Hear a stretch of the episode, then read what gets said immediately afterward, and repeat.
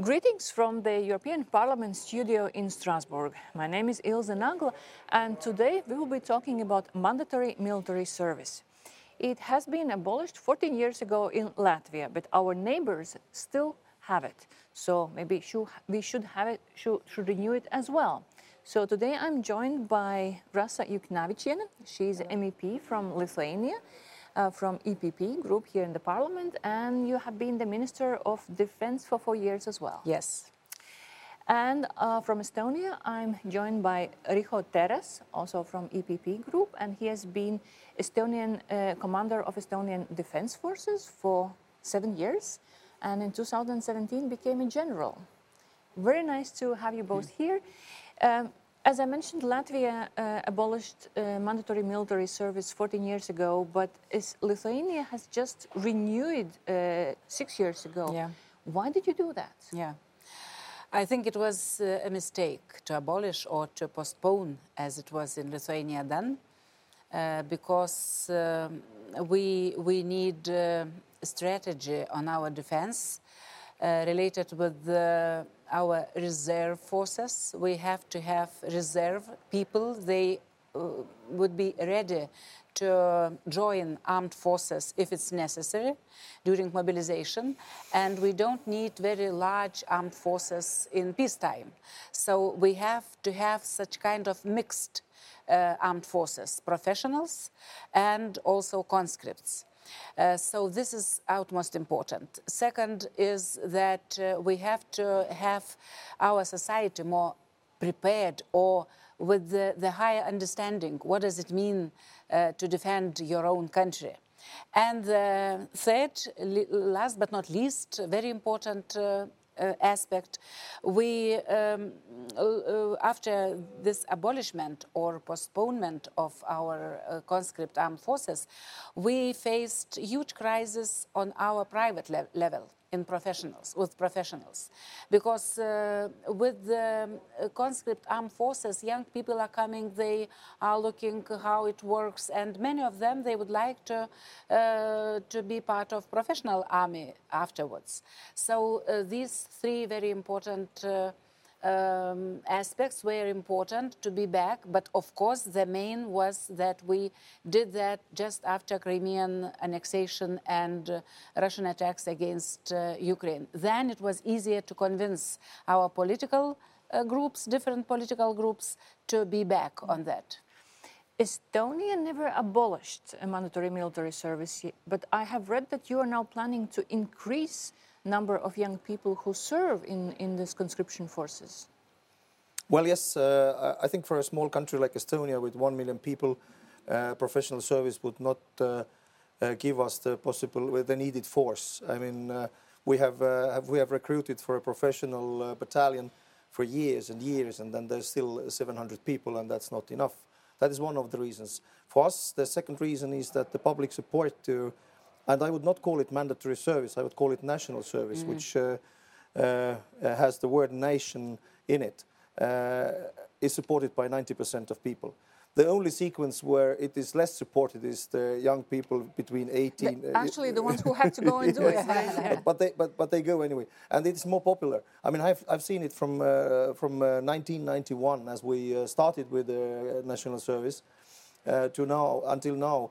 the the number of people who volunteer is increasing every year. Right now, we have more than 50% of the people who come to the mandatory service, they volunteer. Then they can choose where they go.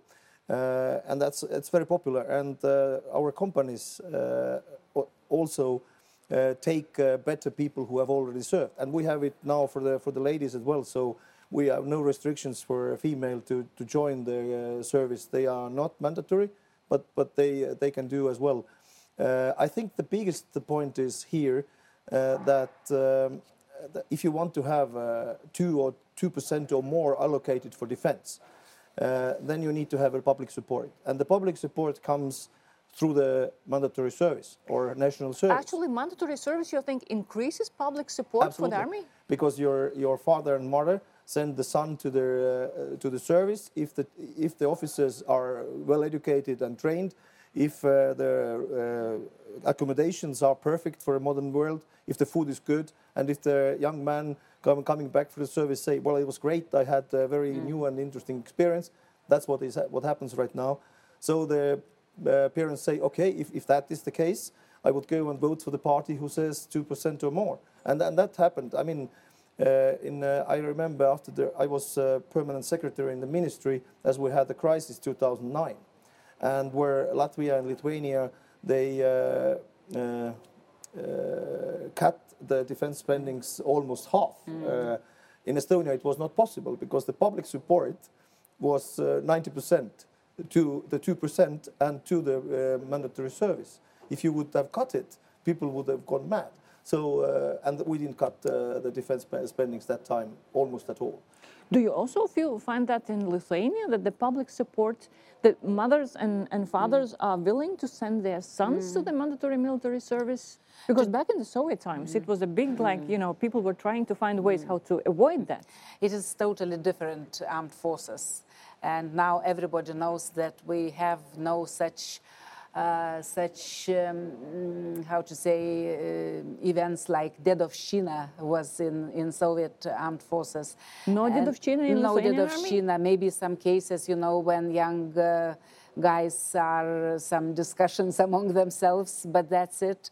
And it depends very much on on the officer, on the level of professionals they are taking care of uh, of conscripts, of course.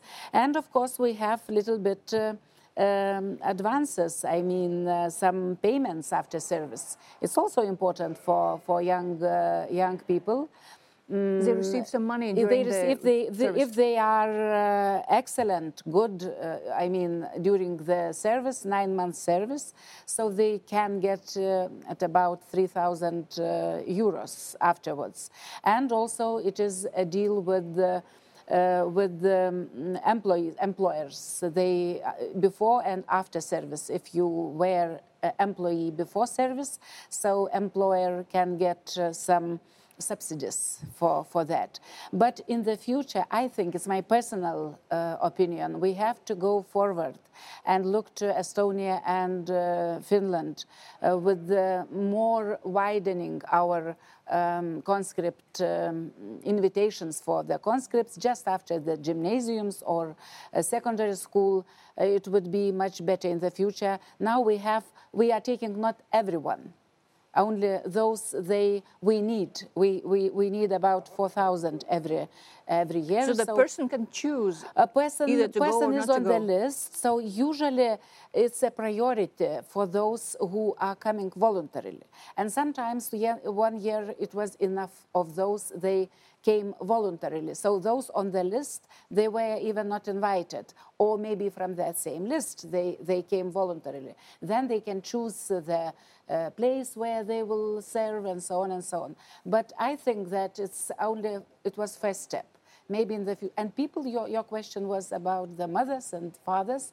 So today more and more uh, is uh, ac accepted by, by, our society. Maybe in the very beginning it was a little bit shocking news for, for some people, but now it's less and less.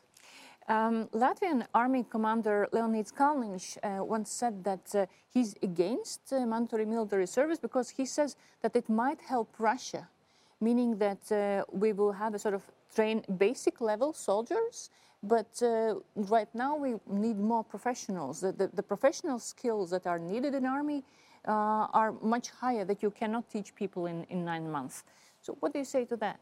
Well, I will not comment on Leonids, but I, I say that uh, it's not about uh, the national service. Uh, it's not about these nine months. It's about what happens after. Mm. And our armed forces are, are based on, on a regular training after the conscription. Uh, which means that we have uh, no notice exercises where in, inside of the 24 to 48 hours we, we are able to put together uh, a size of army of 25,000. Uh, and that would not help the Russians. And, and the second thing is, uh, what is more, even more important is that the people are from the universities. From the we, we have MA soldiers who have a magister degree or bachelor degrees, on uh, IT, on information technology, and we are using them. We have the so-called cyber service, where, where we pick up the best uh, cyber specialists and they do their job, and not only during the mandatory service, but in the reserve, up to 30 years uh, age, uh, they, they run exercises. And I have run an exercise of, of uh, 20,000 people uh, as I, uh, in my last year, uh, 2018. So a big portion of, of that is everybody who is male and who is healthy is a soldier. Uh, and I think that will not help the Russians too much. But let me be devil's advocate. Yes, you can. Uh, when uh, uh, out of 27 EU countries, only eight have mandatory conscription service and uh, 19 do not have. Mostly those who don't have mandatory military service are Western European countries. Aren't we kind of very East European about it with this uh, mandatory military service? I'd rather think that, uh, I mean, the, uh, the Swiss have reintroduced the mandatory service, which they abolished in between. The Finns are not that much of an Eastern European country. Uh, and I think it's about uh, how, our size of the countries and our, uh, our neighborhood. Uh, and if you don't have a direct control, but I I mean, if you have 80 million people, you will always be able to have an army uh, on the size of even million if you want. Uh, one million people it would, would, would be difficult to have a real, regular, professional army. It's just not possible. Would you think maybe Latvia should have a mandatory military service as well? If I would be Latvian, of course, I would uh, uh, argue for that. And I think it's, it's very important for countries like, like our countries. So, your question about Western or Eastern Europe and somebody, some countries have, some countries not. Yep. Uh, but to look to uh, all our regional countries. Uh, Sweden is back with conscripts.